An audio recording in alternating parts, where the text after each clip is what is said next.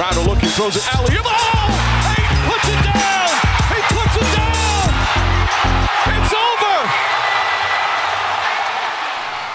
It's over! Welcome in to the Just Basketball Show for Monday, September 11th. I'm Chris Manning. That is Brendan Kleen. Want to tell you first to follow us on your podcast platform of choice, 5-star reviews only. Hit subscribe on our YouTube channel, the Just Basketball Fans YouTube channel.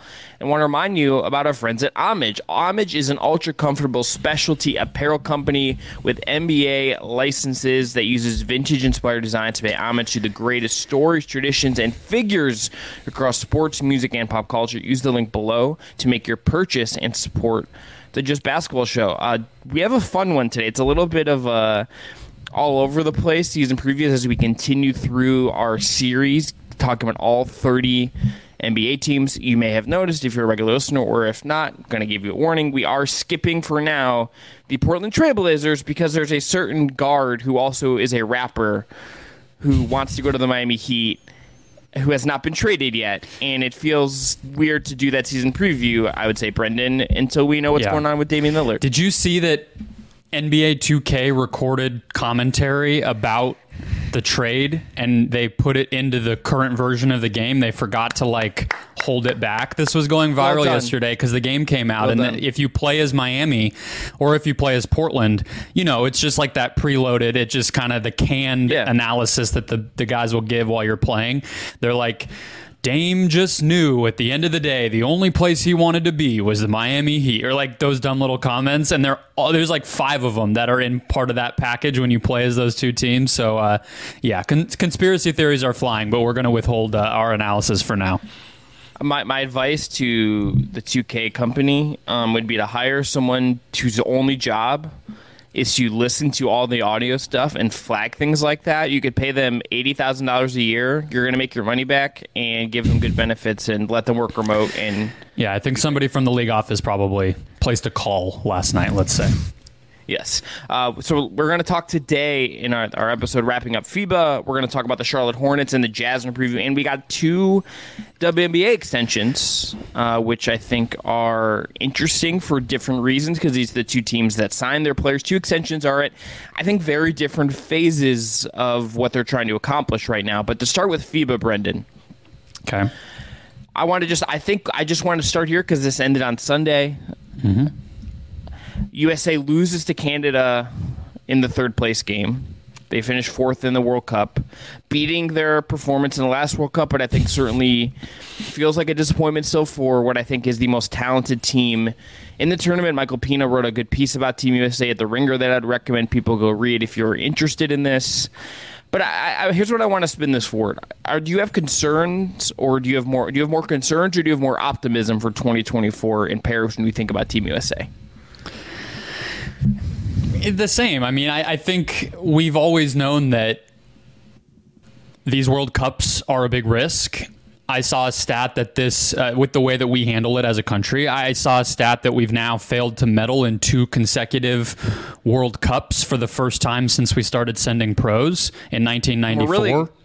We're really good as a country medaling in things on a variety of fronts, so that's disappointing. Yeah. So... Yeah. Okay. Yeah, so 7th and then 4th, I think, is our performance back-to-back. Yes. So, yeah, I guess it's a down point. I guess it's a nadir. But judging from what this roster looked like, the weaknesses that were obvious and then reared their heads when it comes to shot selection, size, rebounding, interior, defense, things like that, I don't think this makes me feel differently than I even felt going in. I think this is a decent result. I think losing to Germany the way that they did felt a little disappointing because I feel like that matchup was not one I was necessarily worried about. So that kind of sucked. And individual players disappointed me, whether that's Jalen Brunson even, obviously Brandon Ingram, who we've talked about. But this team's going to look radically different next year. So... when you just ask me about the Olympics, we usually get our act together by then. I went back and looked, Brendan, at the 2014 World Cup team that won the last time the USA medaled in the World Cup. I'm going to run through this roster. It's kind of an interesting... It's an interesting roster in retrospect, is what I will say. I don't know if you've looked at this at all. No. It's Curry, Clay, Derrick Rose, who was 25 at the time. How time has changed for Derrick Rose. So this was after a couple of the injuries for Derrick Rose. Yes, yeah. But yes. Tibbs, by the way, was an assistant on this team. But Jim Boeheim, Monty Williams, and Coach K was the head coach. Okay. Real different vibes now. Probably a little less intense now. Was even with Spo, I would say, just with Tibbs and Boeheim. Yeah. Kenneth Faried, who was 24 at the time. Rudy Gay, who was 28, the oldest guy on the team. DeMar DeRozan, Kyrie, Mason Plumlee, DeMarcus Cousins, James Harden, Anthony Davis, and Andre Drummond. It's a lot of talent. It's a lot of talent, but aside from like Clay and Curry and Kyrie from a talent, like you and Harden and AD, like you have some like insanely high talent there, but you also do have like some real randomness and like it's a weird roster when you look at positions. If you just think about that position lead for a second, like it's weird. I don't think that roster in some ways is that different in terms of like quality from what you got at this World Cup from, and you know, with some maybe like Curry, obviously all time better than anyone that's on. Yeah, but back then, you know, he hadn't even won his first MVP yet. Correct. He was 26, hadn't had like the leap to him being Steph and all that stuff, hadn't shut down the league in that way. Like, I mean, honestly, at the time, if you had been like, hey, Kyrie's the most like important guard on this team, that wouldn't have been like the most insane take in the world, considering he was year three and, year four. That's the part, though, that I would probably say is different is this team, the more we watched it, yes, had fewer guys who could break down the defense off the dribble than I think we would have guessed. Yeah. Yeah, that's fair. That's the part that I think after watching it that maybe I would say concerned me, but I mean, these guys are never going to play together again. So after today, I don't really care how they fit, you know, but I guess about them individually as we look forward, guys like Austin Reeves or Jalen Brunson or whoever, Mikal Bridges for that matter, that did surprise me. And that roster that you're talking about had a lot more guys who could do that. And it's like, even a version of the Team USA offense that's just a lot of drive and kick and high pick and roll stuff would have been more dynamic than what we got in this tournament, which ended up being transitions and ISOs. That was effectively what we were getting. Also should note that this was the summer where Paul George had his leg fracture. Yeah. So that was the small forward hole in that team. And, you know, you can go on the Wikipedia page and read some of the names that were there and have not. Here's the point that I think is kind of interesting when you think about this going forward. On that team, you had guys that came over that were on the 2010 championship team. Curry, Rose, and Gay were on the 2010 team. Coming from the 2012 Olympic gold medal team was Harden and AD. Which AD kind of. Okay, but like he was the Walker Kessler like, or whatever, yeah. Like he wasn't really on the team. Okay. But you had some continuity in terms of guys being in the program, guys being around it. I think like there's that we've talked about this I think ad nauseum during the World Cup. I think that is still kind of missing here. And I'm curious to see like if these guys didn't win at the highest level they wouldn't want to. I do think it would behoove the program as it exists to maybe have like 2-3 guys from this roster in Paris next summer. Like AD, I think like Ant, Halliburton, Paolo. It's going to be Paolo, I think. But you were saying Jaren. You think he should stay to try to build some continuity and give them some size and whatnot. Jaren is a yes to me on if two things happen. Number one, you could just have injuries, and I think like that center is kind of a tricky spot where you might not have perfect options, and I would rather take him than like a Plumlee or like Nick Claxton. Kessler. I think. Right. I would rather take Jaren than those guys. Two, you don't know if you're getting Embiid. And even if, let's say, Embiid says at media day in a month, I want to play for Team USA, that's my plan. You can't assume that Joel Embiid is going to be healthy next summer. Or that he'll maintain his perspective. I mean, let's say next summer he has just asked for a trade out of Philadelphia or is coming off of a long... Maybe he finally has a breakthrough in the postseason and he goes to the finals. Like, all these things could change what he wants to do. Yeah, and that opens the door, I think, for Jaren to be back. I think, depending on what happens with, like, Evan Mobley, that opens the door for someone like that to jump in here.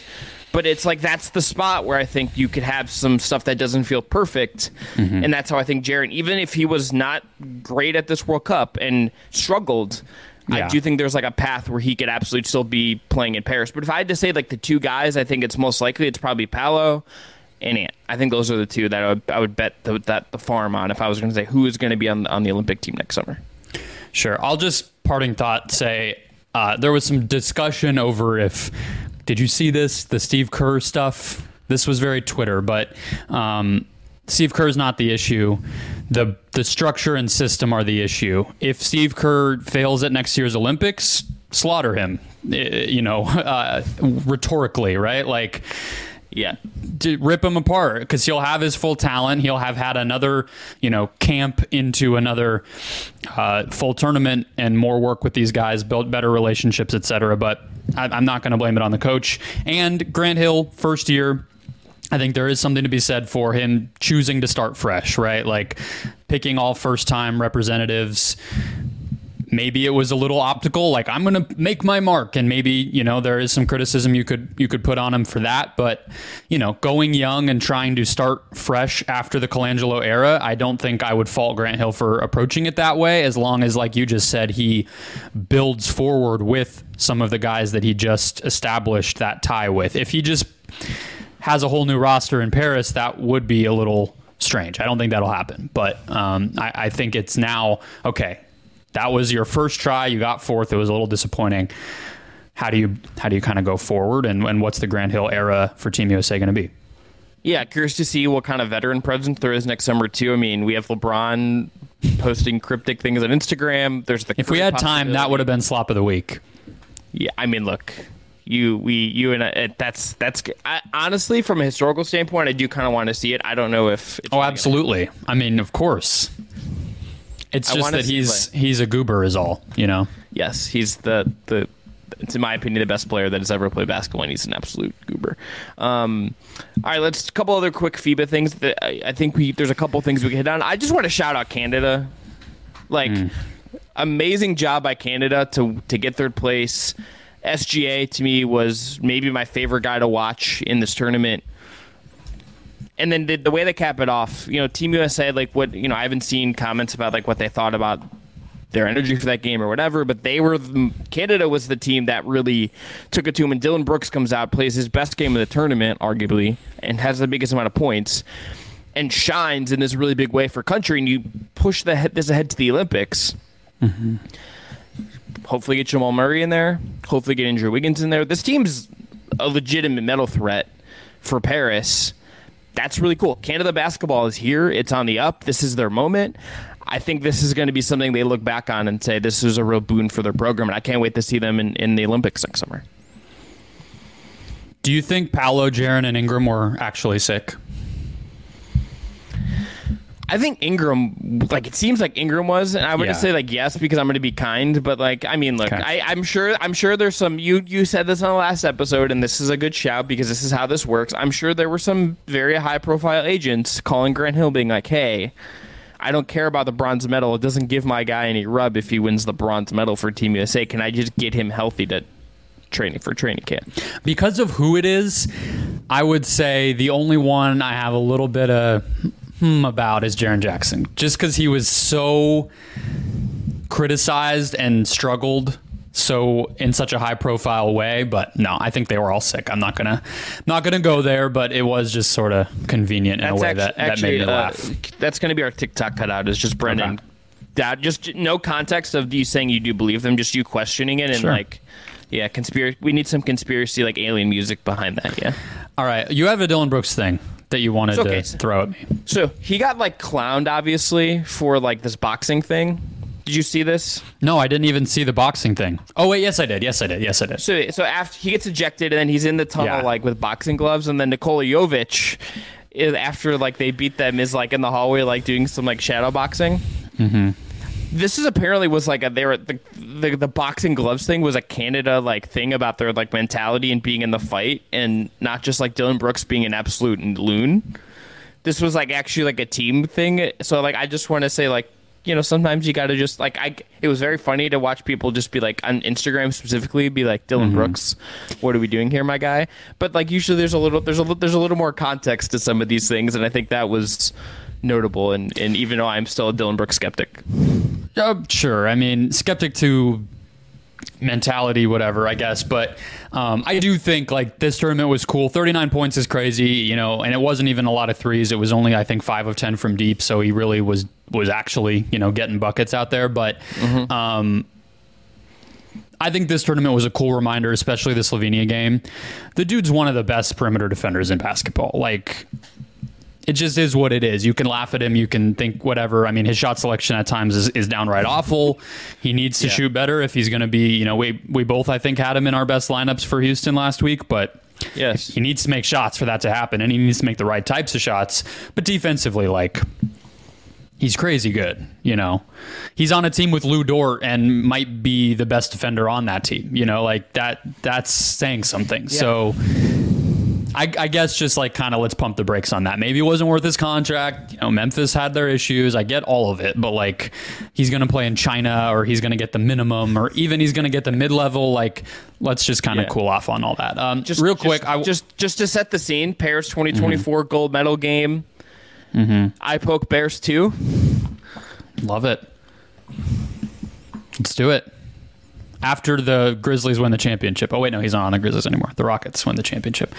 But, yeah. Franz Wagner, I want to shout out real quick. We're going to talk about him more soon because we're doing our Magic preview, I think, in the next episode, right? So, but just a perfect FIBA player was really all I wanted to say. Like, just watching Bogdan Bogdanovic, and then I'm like, Evan Fournier, like there's just that lineage of guys who feel like they have a better command of the court, little bit of a shorter 3-point line, little bit of a slower pace game, and their pull-up 3-point shooting ability and size is just kind of a cheat code in this environment. And then if as long as they're unselfish and kind of make the right play and have a good team around them, they're just going to be great. But I mean, Dennis Schroeder, FIBA World Cup MVP. Did you have your bet placed? Did you?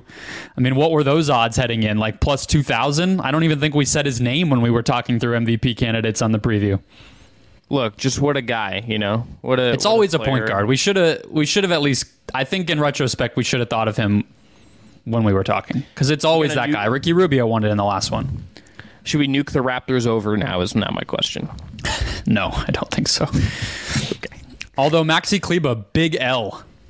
Remember their beef pre-tournament? And he like basically told Maxi, like, you're not coming to the Philippines with us or wherever their group stage was. And then Dennis was right.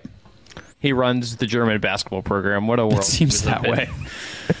He knows all the doctors that LeBron is maybe talking to, and he runs the German basketball program. He's just an international. He's the worldwide West of international hoops, is what it seems like. Just connecting and German hoops. I think like 90. I don't want to give him internet. I think it's like German basketball. Okay. That's Do you fair. Think he wears lederhosen like Bayern Munich? Do you think Dennis Schroeder's ever worn lederhosen like they make Bayern Munich players wear for photo shoots? I don't know how much time he's spending in Germany outside of when he has to be there. It seems like he's here. LA guy. Yeah. But that's a good point. All right. Well, let's move out of the WNBA. We got 2 extensions. Jewel Lloyd has signed a Supermax in year 1. It's slightly below it in year 2 with the Seattle Storm. Obviously, a team in the midst of a rebuild and a reset with the retirement of Sue Bird and Brianna Stewart going to Brooklyn. And then you have Banagi Laney signing an extension through 2025 with the New York Liberty. You outlined this in our notes. This deal is going to give them about $680,000. Maybe. We don't know what her contract details are. It hasn't been reported yet, but if she were to get like a slight bump from what she's making this year or around the same as what she's making this year, then yeah, they have about $680K left under the cap to sign the hard cap in the W for people who may not know, to sign Jonquel Jones, Brianna Stewart, and fill out the rest of their entire roster, which is like 4 to 5 more players on top of that. So they're kind of up against it because they also extended Sabrina Ionescu mid-season. So you do this, like, of course, Banagi Laney is like the best 3-and-D player in the WNBA, so you kind of you have to have her to continue to win. She's irreplaceable on their team, but Stewie going to take another pay cut? You know, what's Jonquel Jones thinking? It's going to be interesting for them. Yeah, I mean, I think you're going to see them and the Aces as these 2 kind of big teams have this issue. I mean, we saw that with the Aces this year. They had someone out for legal reasons and then Candace Parker out for injury reasons. And you saw some real holes in the roster. That easily could be the Liberty in a year if the injury luck breaks a certain way. Courtney Vandersloot's a year old. Like, all these things could break a certain way, and then you're in some trouble. It's also a reminder that, like, I think eventually, hopefully, in the near future, we do see some more spending power. A lot of the teams in the W, I think it would make a really big difference to raise the quality of some of these teams and give them some more flexibility. I have more. Brendan, I guess I'm more interested in the Laney one just because I think there's two reasons for that. Number one, it's reinforcing everything you said on this team doing what it needs to do to keep the real reason, the core of what it is that's going to work as long as Stewie's there and in a prime. Secondly, just Laney getting this extension after, if people don't know, a couple years ago she was released. Then went to, I think, Atlanta and won the Most Improved Player of the Year award, and then ends up in New York. In the bubble. She was at a spot where it wasn't like her career was in a weird place. Mm-hmm. A lot of players in that spot just end up washing out of the league, and instead she's now doing very well for herself financially, has found a real home in New York, and that is just a really cool story on a team that is loaded with former MVPs and college icons and has all this wattage. She's like a really kind of different kind of angle to that. Well, and to your point, which is a really easy place to end up going when you're talking about contracts in the W, is like roster sizes, money, all that stuff. She's an example of, and she's an example of what happens when a player overcomes all that, right? Like she wasn't even a lock to make the Atlanta Dream heading into the bubble. She makes the team. She becomes an all-star. They don't obviously have an all-star game, and then most improved, and then goes to New York, breaks out in an even bigger way. She's shooting 40% from deep this year. Really, really versatile, switchable, strong, functional defender, and irreplaceable to their roster, like we said. So those are the cool stories that you get. You wouldn't like to have that. There's obviously the same thing in every sport. I think it's more extreme in the W, but you also have to tip your hat, as much as you can talk about the problems. It's like, and then some players kind of break through all that, and she's a really good example of it. But yeah, I'm fascinated by what this roster looks like going forward, and they're not going to be able to add a bunch of difference makers beyond this. It's going to be retaining what they have and, just taking this window as far as it can go. There will eventually be, I think, a little bit of a shuffling of who handles the ball. Once Courtney Vandersloot, I would imagine she'll contemplate retirement after next year when her contract with New York is up. Maybe not. I don't know. But that's fascinating. Let's jump to Jewel, though, because she also broke the all-time points in a season record this week, which we had flagged at one point in our things to watch down the stretch, that the league's season has elongated. So it's kind of like the NFL where these records are going to fall, but still an incredible accomplishment going into a season where people had, I would say, pretty low expectations for her and the team. The last time she had a lot of injuries and depleted roster around her, she was very inefficient, not a great season for her. And she has made improvements to her game into her late prime that allowed her to dominate on a young rebuilding roster. Like, that's very, very cool. And then to recommit to a city that everybody else abandoned last year, and kind of decide to be like, I'm going to be here for probably forever, I think we would assume, or at least, the rest of her prime, and be the centerpiece of what this team's going to be in its next iteration. That's what we always say we want out of these athletes, right? And she's doing it. So continuing to dominate and being loyal and being a good teammate and a great person from all indications, like, she's kind of everything you would want. And salute to her for an awesome season and a bag. The Storm will be well positioned to reload with Jewel Lloyd and then whatever draft pick they have coming. Like, they're going to be in a really good spot to turn this around quickly, it feels like to me. And I think everything you said is correct. It's a matter of, who do they get?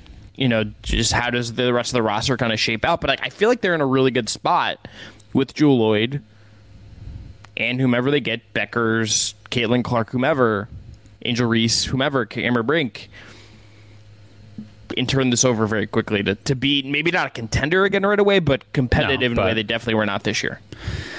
Yeah, for sure. I kind of like the Beckers fit with Jewel personally, just being a little bigger, having more of a playmaking bent to her game. Not that Caitlin Clark is not a great passer, but I think Becker's natural inclination is to kind of get off it and then get back get it back later in a possession and kind of score and attack a rotating defense, that type of thing. So that would be fun, but you're right. Whoever they get, I think they'll be on their way. The last note on this to me would just be with these two contracts, 2024 free agency was set up to be pretty awesome.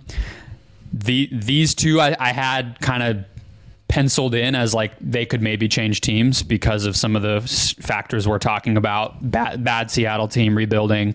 New York, can they keep everybody? Well, they both are going to stay. So that takes a couple of the bigger potential free agents off the table.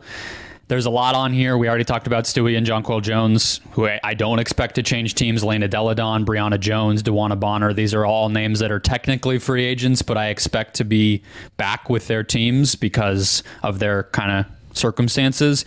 But to me, that leaves Skylar Diggins-Smith, who I didn't intentionally wear the shirt for, but we have it anyway, and Kalia Copper, who I think are probably the next two. Skylar Diggins-Smith will change teams. We don't have to wonder there. She does not seem to be getting along with my city's NBA and WNBA franchises. And then Kalia Copper, you know, I'm not trying to cast shade, but the Sky lost everybody but her last summer or last offseason, so wouldn't be the biggest surprise if she was were to follow them.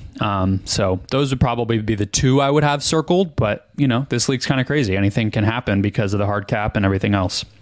Yeah, heading to, I think, an interesting summer on a bunch of fronts in the W that will all get primed up by the women's. We have that habit as basketball fans. We say summer, but it's technically winter.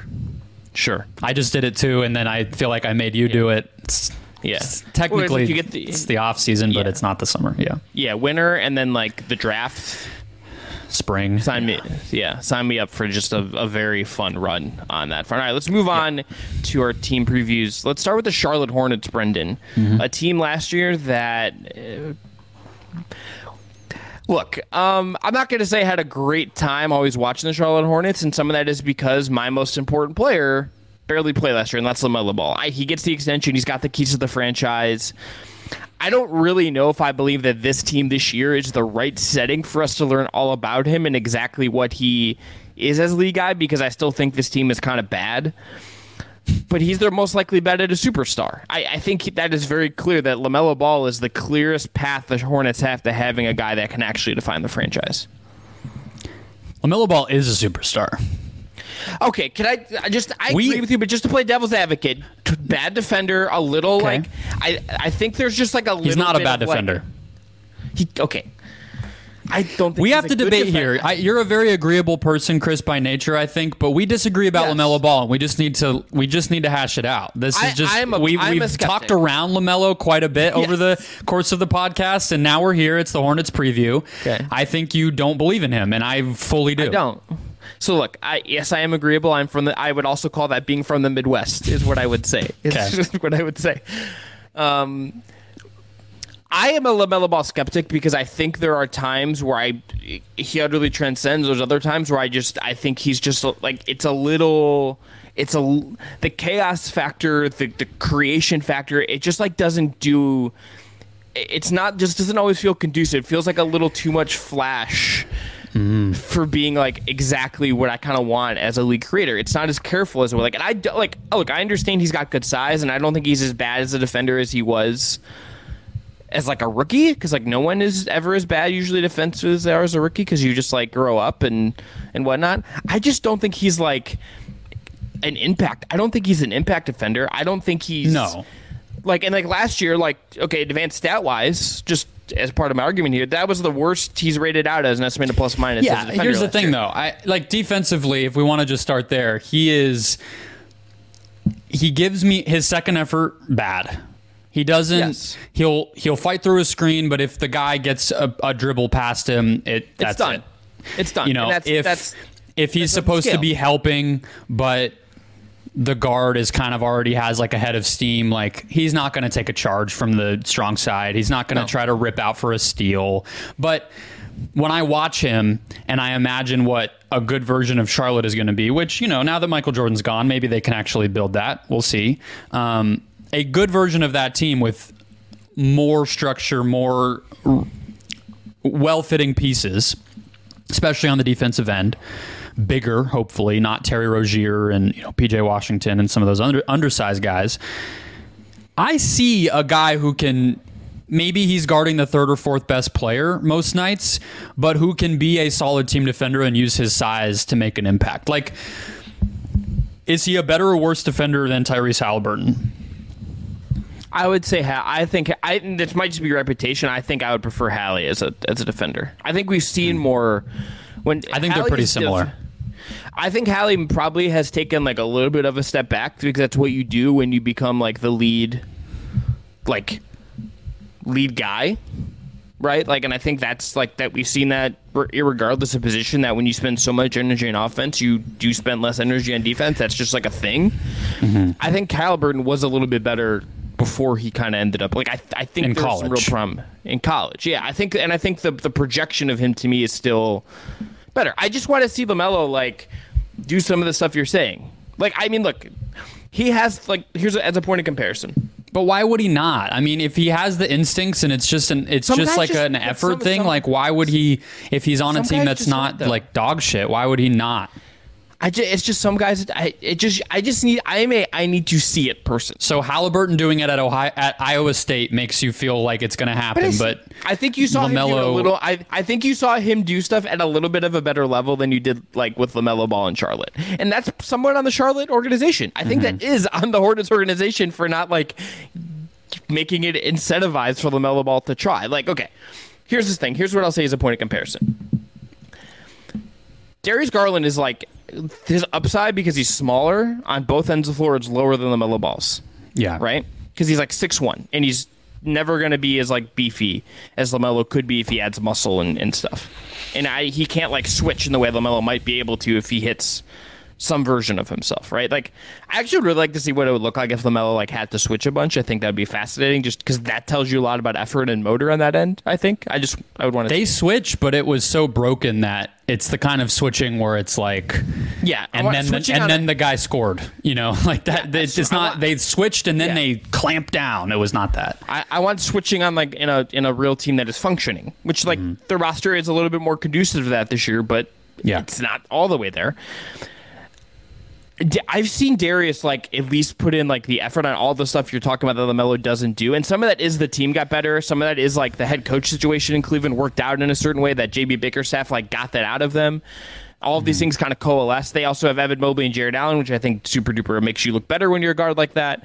Mm-hmm. But I've seen like Darius do that stuff and play in a way that is like really feeding into an ecosystem. There are times where I think LaMelo, partly because of the organization and the players around him, I don't think has always played into an ecosystem in the way that I think his skills are going. So I am just a skeptic at this point in his career. It's only year 3. He's really young. It's been an awful organization. All that is fair. I am just somewhat of a LaMelo Ball skeptic at this point. Yeah. Heading into year 4. I think, to me, I still don't see the case for anything besides believing in LaMelo Ball. I think he's still up there with Cade Cunningham as the best version of this new generation of kind of unselfish, like run-and-gun point guards. That includes Garland, Haliburton, Josh Giddey, and then Caden and LaMelo. There might be others I'm forgetting. But I think LaMelo still has a clear path to being the best of all those guys. I think the chaotic good of kind of what he does on offense, I see as a plus. I think he actually can play off ball, and I really wish that they had drafted Scoot Henderson, because I think that's part of what makes LaMelo Ball special. I think he actually... I agree with that. That we are in agreement. I think Scoot on this team over Brandon Miller... I knew we agreed on that, but no, but like on this team specifically, I would rather see that to play LaMelo like in a more combo situation in the off-ball stuff. Mm-hmm. And like, he's comfortable. Honestly, he's comfortable taking spot-up threes.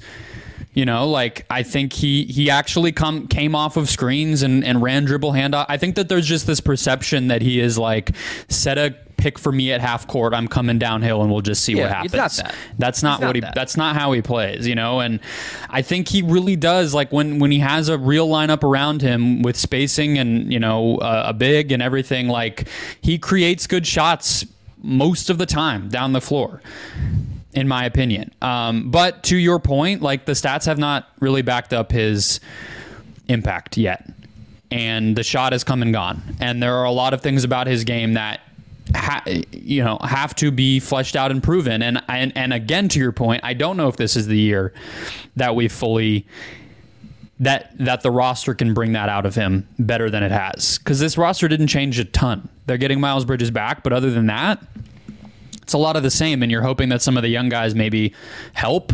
But, you know, it's Terry Rozier again. It's Gordon Hayward again. It's, you know, like, I don't even...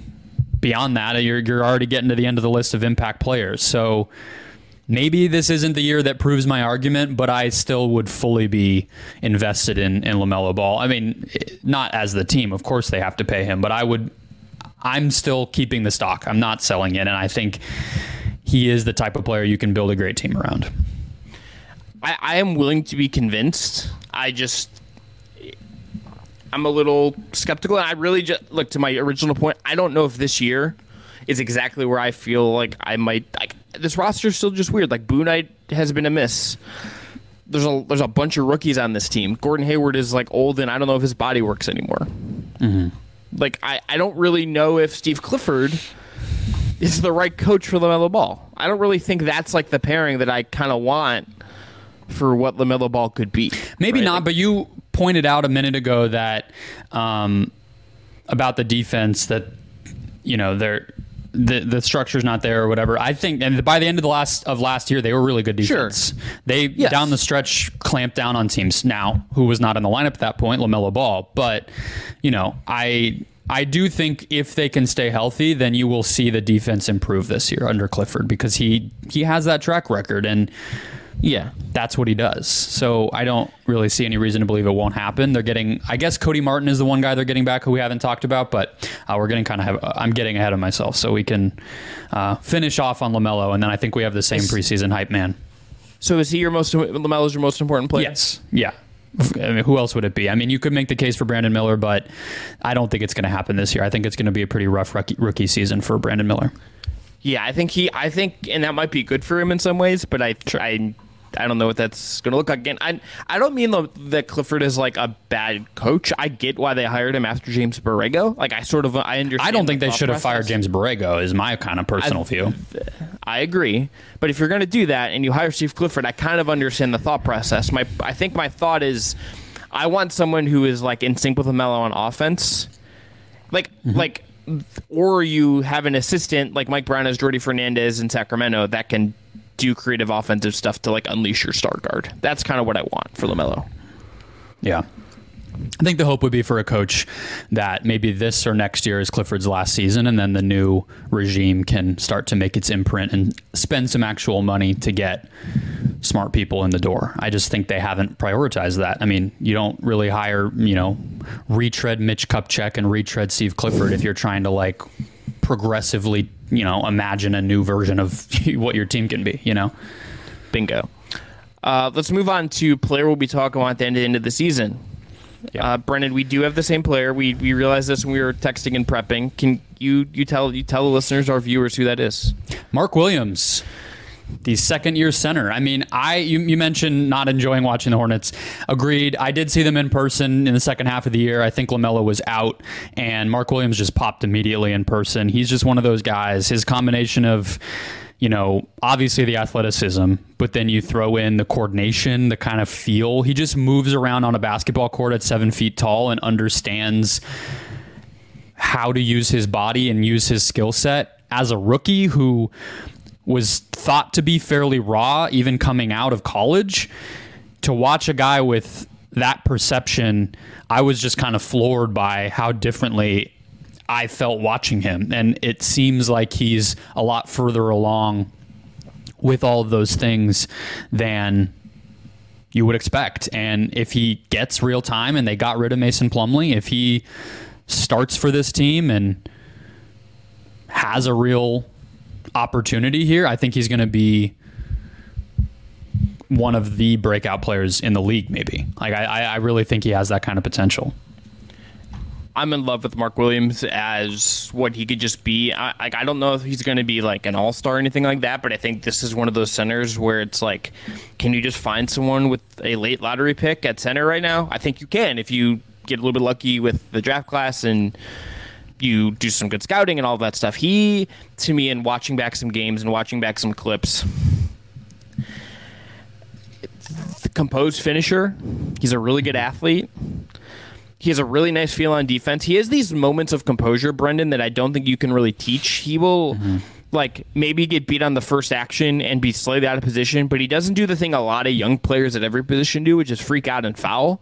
He stays grounded and he waits, and then he reacts as the guy actually makes their move. He doesn't overdo it. He's not overzealous. Like, he's like that's huge for a young center who is at the back line of a defense, and particularly a Steve Clifford defense. I think that's really impressive. 65% on twos last year, 70% at the rim. I'm curious to see, how much does he get a little bit bigger, a little bit stronger, and maybe handle some of the behemoths of the league a little bit differently. And to LaMelo's credit, I think Mark Williams with a full sleeve of LaMelo could have like a monster season of efficiency within 4 feet of the rim. I think he could just be like an automatic lob threat in that space with a full season of LaMelo and him playing together. It's funny. It seems like we've been talking about centers a lot in this spot because we talked about Duran for the Pistons. We talked about Şengün, although I had him as most important for Houston, and then jump into Utah in a second, but going to expose that I have a center there too. And it's just kind of interesting to think about what they have to be and what they are in the modern NBA. But I agree with you on having a real pick and roll partner. I think long-term and even this season is a better course of action for what you want with LaMelo than Mason Plumlee was. But yes, since you, I think, covered the defense kind of thoroughly there, I would just say offensively, in addition to being that, I actually think he can maybe slide into some of what Plumlee was doing as a DHO guy, as a short roll passer, some of that stuff. Like, I think he has the kind of IQ and feel offensively, Mark Williams, to do that. Good form, confident on his mid-range jumper too, made a few of those last year that makes you kind of wonder what, maybe not even this season, but could he be somebody who makes corner threes here and there later on, or even just have the ability to, hit a floater, hit a quick jumper, just add another dimension to what the defense has to respect when he does get the ball. But yeah, I mean, you're starting from a place of somebody who reads the game at a really high level and is a freak athlete. Like, that's a starter. Yeah. The offensive stuff, I think it would be good to start pushing that on him now, because I do think the younger you can expose him to that and give him reps at it now, when you're not super worried about how many games you win or making the playoffs, and it's not super realistic. I think that's better now. I would rather him go through that now than try to add it to his game when he's like 26 and you've already paid. Like, I would rather start doing that now with him. And I think, to your point, I think that's another way to just give LaMelo different looks and kind of aid in what makes him really good. I do think they're is an element to that. So I'm all for it. And look, Nick Richards isn't a bad backup center either. Like, they're going to have like decent, they're going to have good center play for a team that, like, I have some questions, like, and there are going to definitely LaMelo and Rozier together, which is not, I think, a particularly stout perimeter guard pairing. I do think that, like, having the centers they do is a good backbone for maybe them not towards some of the defensive improvements last year, and also them not having such a disastrous defensive rating over the course of the full season and a bad net rating like they did last year. Absolutely. Sorry. I know that, or I like that team, when a team has the same type of center. There's a lot of these teams that end up where the backup, it just plays incredibly differently because there's so many different types of centers in the league in 2023, but I don't love when it's like Plumlee and then Mark Williams. It's like you're changing everything kind of about how you play to have Williams and Richards now. And I think Richards may start, if I'm being honest, because he just kind of has the experience advantage and they just paid him. I think they obviously like him, and maybe they'll just feel, especially an old fashioned coach like, Steve Clifford might just feel a little more comfortable with that, at least, opening night. I mean, maybe not by February, but either way, the continuity is going to be good there. Okay, you get Nick Richards did get. He got $5 million. He got $5 million a year. Yeah. Yeah, but I'm just saying, like, Williams got a lot of DNPs last year. We're not talking about a guy who just, like, immediately just blew up everything about what, the Hornets were expecting of him. I think that they're still trying to bring him along, so we'll see. But either way, the continuity of the skill set and the style of both of those guys, I think, will help too. What's your best lineup? 43 games for Mark Williams as a rookie. Yeah. That's under 20 minutes a game. So there definitely is some projections on our part, which, we're doing our job. All right, best lineup.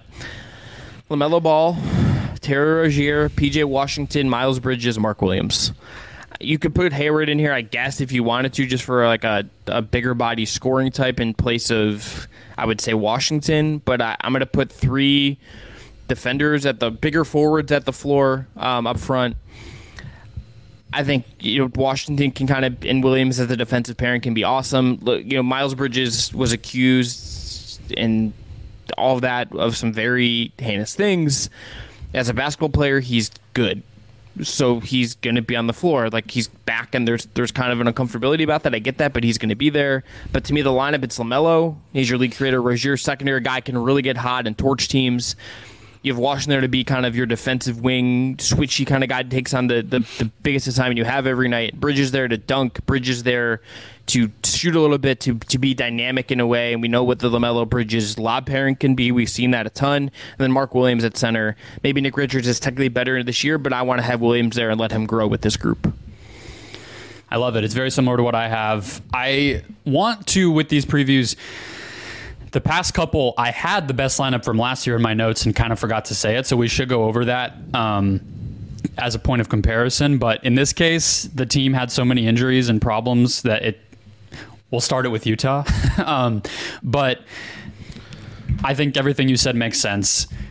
My best lineup for the 2023-24 Charlotte Hornets, I'm going big. LaMelo Ball. I have Gordon Hayward at the 2. A lot of the lineups that did succeed last year for this team were big. Rozier might have been on the court, but he was smaller. Hayward is going to give you playmaking. He's going to give you shooting. He's going to give you IQ. Defense is good enough. Miles Bridges, there may be some rust. There may be some, criticism, and he may have to handle that. Don't really care, but he's a good player. If he's out there, he's going to make an impact. PJ Washington, I believe in. I think with Steve Clifford's take away the paint style defensively on the backside, they might use Mark Williams, who is my center in this lineup, to kind of muck things up, go out on the perimeter more, hedge, blitz. But PJ's length and size and IQ, I think, will really help there. And that's part of why I like the size overall. So that lineup gives you spacing, playmaking at every position, and enough length and size on defense that I hope it can be passable. But if that lineup stays healthy, this team's going to be good. And that might give away my over-under a little bit, but I think that 5, plus you still have Rozier and some Cody Martin, some other guys, like, it's not a bad top 7, 8, 9 when you really think about it. Yeah, 100% agree. Okay, let's us now go to best case. Brendan, for me, the best case is pretty simple. LaMelo Ball ascends in a big way. Miller is competent / good as a rookie, someone looks like they can build with. And Mark Williams does take the step forward we've kind of outlined here, and you feel really good about him going into his 3rd season. You feel like those 3 guys as the backbone of your young core, that's what this is about. You maybe get some more wins than you expect because of some of the veterans you have, but this is the way here. It's the young guys proving they're good and worth it, and that, like, whatever is coming here, you have those 3 guys as kind of your 10-piece, and then maybe you can also turn some of these veterans into assets to play around with and give yourself some more flexibility. Little Din Djarin there. This is the way. I liked it. I saw a Halloween costume yesterday at Target that was Grogu, but you literally just put the entire ball carriage over your whole body, and there's no head hole. That was the costume. And I'm like, Target usually is not like doing like goofy costumes, like joke costumes, but yeah. I was like, I really feel for anybody who actually tries to wear this and just like passes out from not being able to breathe. Anyway, my best case. I'll do an episode in that outfit for if we get to 2,000 subscribers by Halloween, I'll go buy that. And then you set the number high enough where you're not going to have to do that. That was very smart of you. All right, best case. I have the young centers keep developing. The offense returns to the heights of 2 years ago, even with James Borrego gone. They were the number 6 offense the year that Borrego got fired. They were 43-39, had the number 6 offense in the NBA, and Michael Jordan was like, hasta la vista, James. It's over. And then if all that happens, I would say Charlotte hosts a play-in game, like 7-8 seed. Okay, that's interesting. Worst case. I don't know if I'm quite that high in them, but I think that's So I think the worst case is about the young guys. You know, is Miller just like a lost puppy who doesn't do anything positive as a rookie, and you feel, and meanwhile, like Scoot's maybe killing it in Portland. Williams just kind of stalls out, and like maybe some of the promise doesn't project over 70 games as it did in 50, or he's just young and he struggles. You know, I think the worst thing that could happen here is in some way they end up in the wilderness looking for an identity, Brendan. I think that's where this is at. If they are in the wilderness this year and it's just like, I don't know what this is, I think that lack of clarity would be really tough for them at this point. My brain just kind of stalled here for a second. This is the team that Kenny Atkinson was supposed to coach, right? Okay. Yes, and I got mixed up. I didn't know. Kenny Atkinson coaching LaMelo Ball and having a center like Mark Williams, to me, it would give me some real good Brooklyn Nets vibes. And then I think with a higher ceiling if you build it correctly. I mean, I kind of wonder what happens if like they go through this season. They, you know, I think they could be pretty good, but whatever happens, and then they just they just call Kenny back up, and they're like, hey, the Warriors have everybody's over 35. You know, Steve's not retiring anytime soon. Can we double the offer? Like what Tom Gores did with Monty Williams, you know what I mean? Like, we're giving you fuck you money.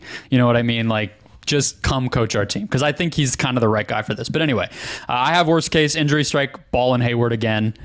Bridges isn't the same coming back, and the bottom falls out. And then in parentheses, I put again, because the bottom has fallen out a number of times. But all that said, on the whole, I still have them going over 31.5. Charlotte has been over that number in two of LaMelo Ball's three seasons. Last year was the only time that they weren't. They were a 43-win team 2 years ago, as I mentioned, under James Borrego, with better health and more structure and an identity. They won 27 games last year despite awful health luck. Hayward, Ball, and Martin, and Miles Bridges all missed most of the year. And they still won 27, which, like, that's not, nobody's going to, you know, throw a party for winning 27 games, but that's only 5 below what they would need to win to hit the over here. And you would expect at least one or two of those guys to play the majority of the season. Miles Bridges has never had health problems. So that's kind of how I look at this. And I think that they will go over 31.5. I might even have them at, like, mid-30s. I might have them like way over.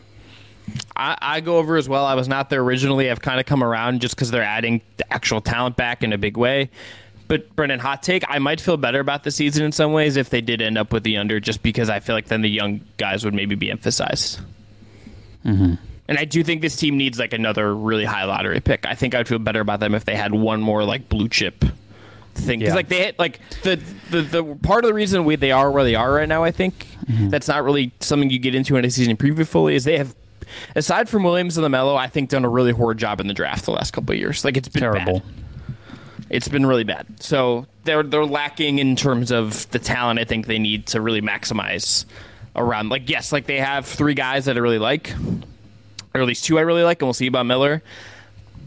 But I think there's a world where like you maybe got to go chase some assets and play the upside game a little bit. Like, can you just like get a first? Like, can you get like a decent first out of PJ Washington in a trade, and then maybe you get like the 7th best lottery odds, or if someone also wants Miles Bridges and Gordon Hayward gets a buyout, and you can reset that way. I don't think that would be the worst thing in the world.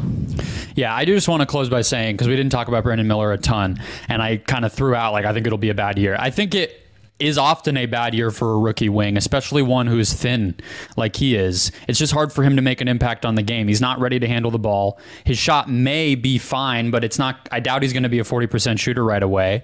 And defensively, what's your impact going to be if, you know, you can't guard bigger players very well, and, you know, you're not the team's best option to guard the point of attack either? I don't know how many minutes he gets, at least early in the season. So that's where I am with Brandon Miller. But long term, I think he'll be a starting caliber player, if not better. Like, I think he's a good player. I just, you know, the pick was a question mark. His rookie season might be rough. And so for this conversation, that's kind of where I'm at. Yeah, I think that's all fair. Okay. Let's now move on to the Utah Jazz, one of the surprise teams in some way of last season. Maybe didn't hit their promise of the early part of the season, Brendan, but a team that I feel like has a very bright future over in Utah with some of the players they have, and I think maybe most notably with all the assets they have to trade after moving on from Gobert and Donovan Mitchell. Most important player. I think this is an obvious choice. I think it's Lauri Markkanen. Like, I think I just want to see, how does he follow up last year? How real does last year feel? I think that's all worth exploring on a team that is, I think, still in its building phase. I don't think this team is going to hit the gas just yet. I think the hipster pick is maybe Taylor Hendricks, just because he's their most prized rookie, and it's like, okay, what does this rookie give them, and what does that add? But I went Markkanen, and I want to see how real some of what he did last year is, and I tend to think that it is pretty legit. Yeah, and that's why I kind of felt the same with my best and worst case on the Hornets, with not even including anything about LaMelo, and I think that speaks to my belief in him, and I feel pretty similarly with Lauri Markkanen. I don't think anything last year was flukish. I think the way that he can impact the game offensively in so many ways, he's one of my favorite players to watch in the league, like straight up. We talked about him a lot last year as the breakout was happening. We broke down, his rise. We broke down kind of, why it happened, what it meant, all that stuff. And the more that I watch him, he can come off the ball, he can screen, he can handle the ball, he can shoot, he can drive, he can just go up for a dunk because he's 7 feet tall. He just made good on literally every element of his promise last year. And statistically, he jumped up in a few categories, but I just think this is what he is now, frankly. I think he's going to be a perennial all-star candidate, and I think, he's probably not the type of player that's the best guy on a great team, but to me, can he be a number two or a, really overqualified number three? Yes. I don't even have much of a question there. And defensively, I think he's solid enough. I really do. They're going to probably start him at the three this year. I think he's fine. Especially with Kessler back there and they switch a lot and everything, I just don't have a lot of questions. It doesn't sound like you do either. I agree he's their most important player because he's their best player. But I guess I almost just looked past him because I was like, yep, check that box. They got Lauri Markkanen, all-star season incoming. Then, what's next? Yeah, I just want to see it again. I think just proof of concept, I don't think is ever a bad thing. And I think defensively, it's a good shot. I think we'll get to this in best lineup. They're going to have some lineups that are huge. Mm-hmm. And I think that's going to be good for him. I think if I learned anything from watching him up close a year in Cleveland, one thing that I think I didn't see from him in Chicago that I think is real with him is that even if I don't think he's someone I'm going to throw on your Tatums or someone like that in a playoff series, I think if you switch him onto those guys or he ends up on them for a stretch, he's not going to freak out and flame out and be a problem. He's going to be someone who can do good work there.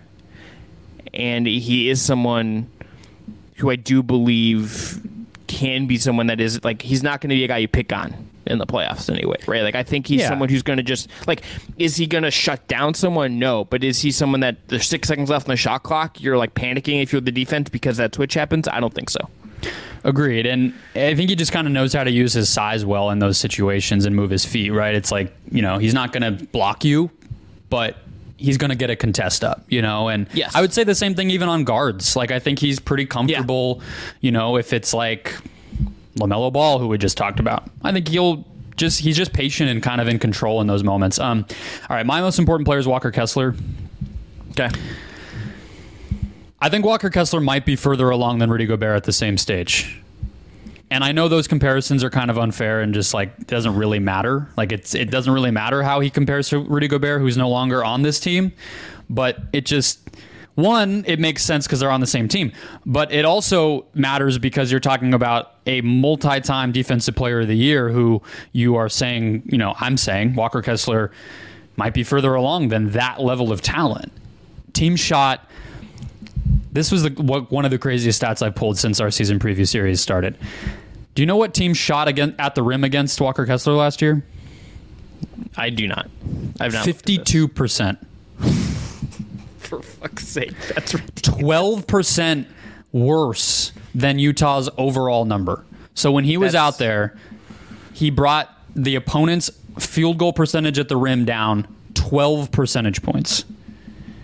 That's the kind of impact you're talking about. He's one of the best shot blockers in the NBA already. He's an elite offensive rebounder already. Shot 77% himself at the rim as a rookie. Got fouled constantly and can make free throws.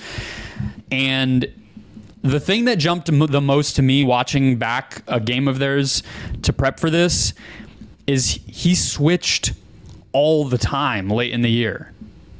He's guarding like they had a they. I was watching them play Orlando. They had a lineup actually, interestingly, which I missed until Steve Kerr brought it to our attention, where Paolo was the center. The Magic did in this game, and Markel Fultz was at point guard, and Lowry was also on the floor, I believe, or Olynyk. And so they had that guy guard Paolo, and Walker Kessler was guarding Fultz. That was like the default matchup. I did not remember how aggressively they schemed around Kessler, even in year one. When you combine that with the rim protection, like you're talking about a generational defender if all of that continues to trend in the right direction. So over under a year and a half before like the Utah Twitter mafia is like screen assists again? Like, are we going to be there with what? Like, I don't want that for him. But no, like, it's got to be something different with Kessler. It can't be. You can't pull the old tricks anymore. You got to do like contests on switches or something like that's gonna. It's gonna have to be a little more creative than that. They got to go deep on synergy or NBA tracking or something. Yeah. All right. Player we'll be talking about at the end of the season. I'm gonna go with Ochai Agbaji, Brendan. I didn't want to talk about Walker Kessler because I kind of had a feeling you would, and I wanted to bring up some other guys and give ourselves a diversity of conversation here. I just think Ochai Agbaji is going to be like a really competent like NBA wing for a long time. I think he got really solid towards the end of the year, did not really play like a rookie towards the end of his rookie season. I know he comes a little bit older, but like that's still, I think, notable.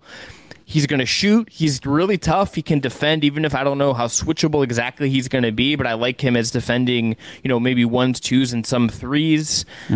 I think he's gonna. I think he's a good guy to pair with if they find a league creator type who's maybe not the best defender. I think he's someone who's going to pair well with any version of that they prioritize in the future. I think he's good connective tissue between Markkanen and the bigs is kind of as the wing there. I just like him as a player, and I think he's going to be one of those like non-all-star guys who NBA hipsters are like, who's like a good, solid wing? Ochai Agbaji. Who'd you rather have, him or Max Strus in that fifth spot in Cleveland? Probably Strus, just because he's a little bit more proven. The question is bigger too. The question that I've cut that I don't. Maybe it's just Donovan Mitchell, but it's never been like reported out fully, but I've always wondered in that trade, like if the Knicks were really hedging on giving up some stuff, did the Cavs have to give up everything? Could they have just kept Agbaji? Yeah. Or like, could they, like, and I think they may have tried this, and I get why Utah said no, but could they have like given up the pick and like kept Markkanen instead of Levert? Like, there's just some questions. Or about, a Coro like, goes instead of Agbaji or something, something. Yeah. Yeah. It's interesting, but here's the Brendan, still an Isaac Okoro believer over here, by the way. And stock. Salute to you for it. He's going to be your preseason guy to watch for Cleveland in year four here? Yeah, obviously. Okay, great. All right. Mobley. I like Agbaji. I wonder if he's not like just a better Malik Beasley. I think he's going to be a better defender than Malik Beasley.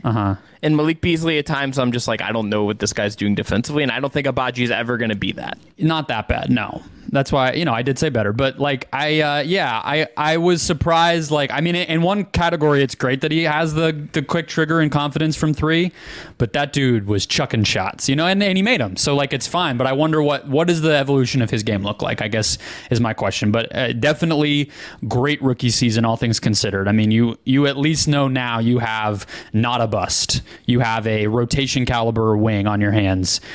And that just keeps adding additional cherries and sprinkles and chocolate chips onto the amazing summer that they had last year. It's like, oh, Kessler is a game-changing defender. Oh, Markkanen broke out. Oh, Agbaji, like, it's just insane. So, salute to Danny Ainge. But my preseason guy to watch, or guy we'll be talking about at the end of the year, Keontae George.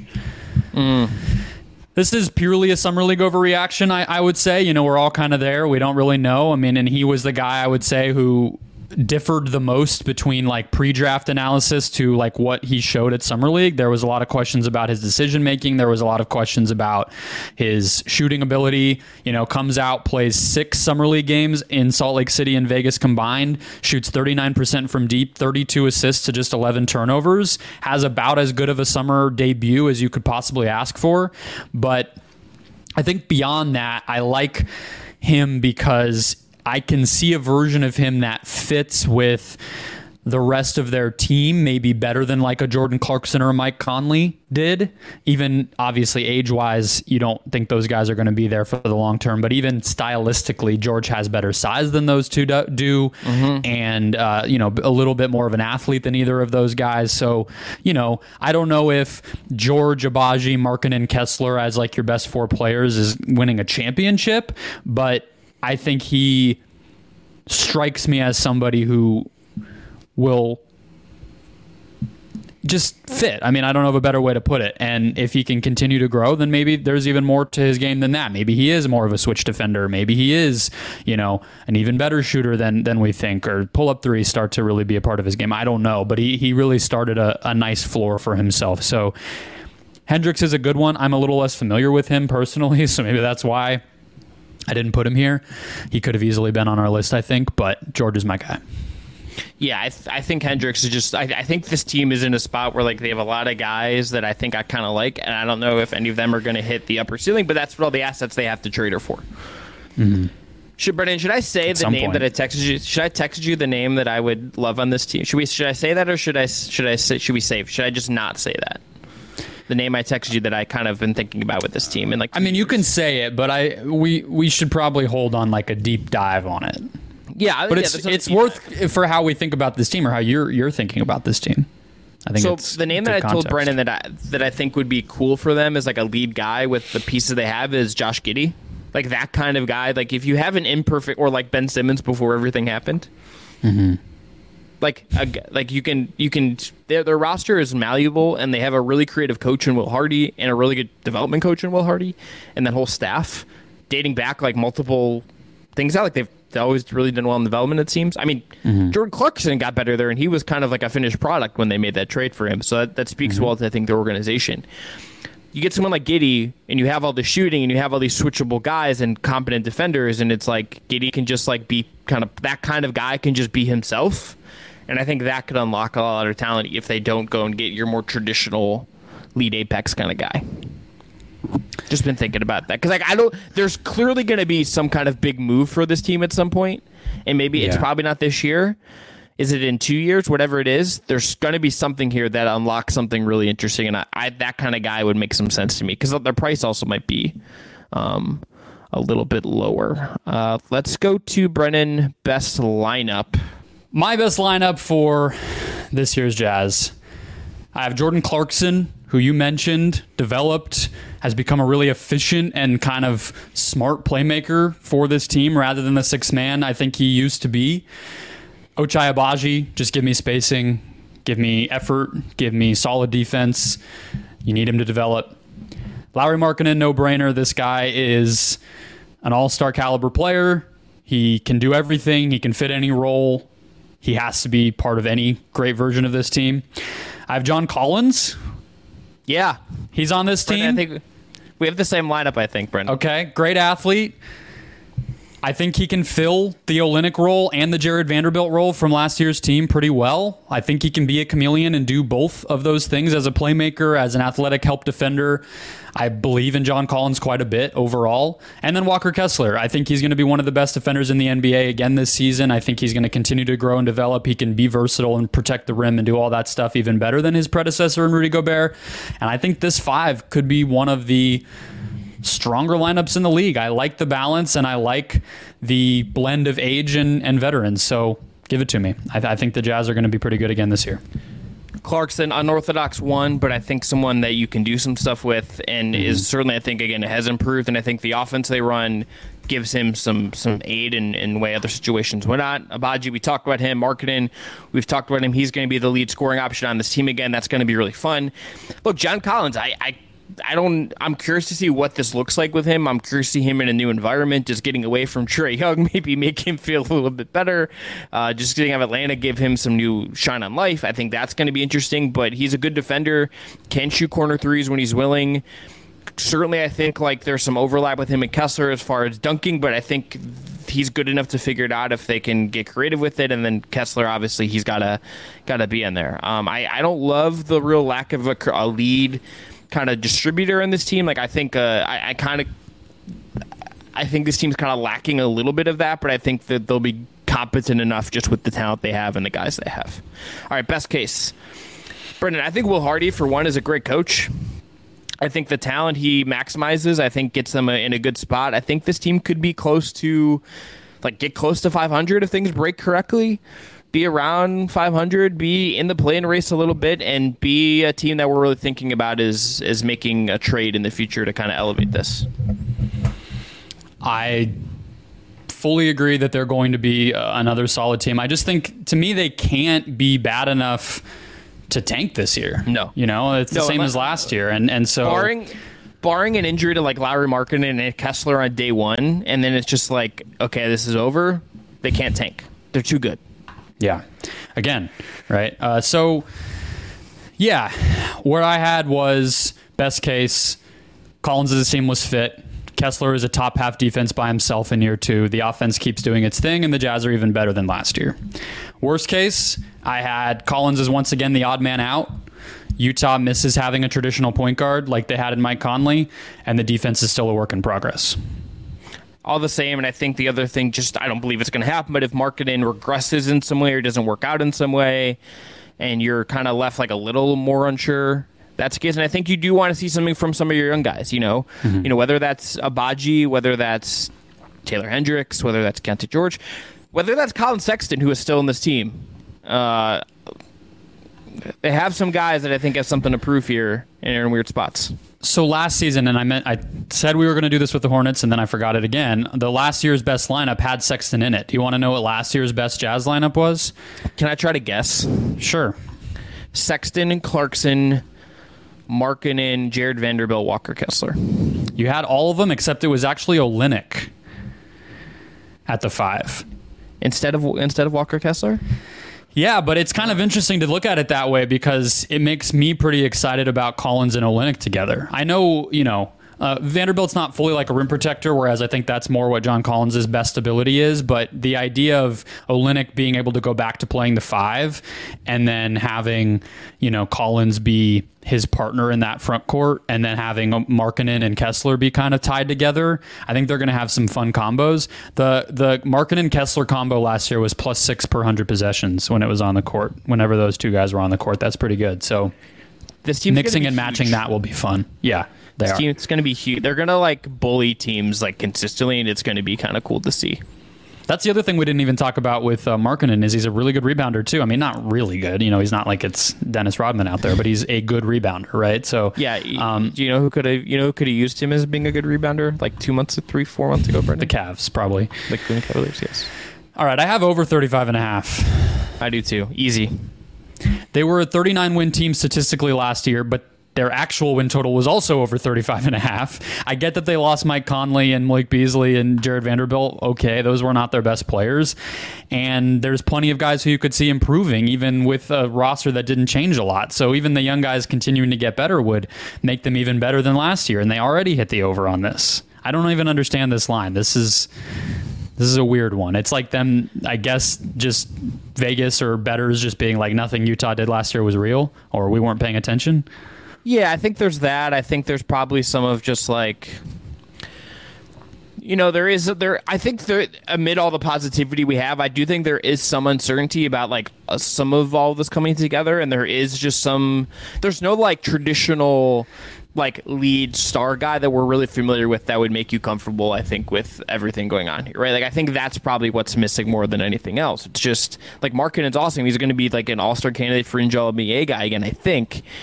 But that's not a guy that, like, your average, I think, betting public is like, you know who I'm just, like, all in on? Markkanen. That's a top 10 guy, you know?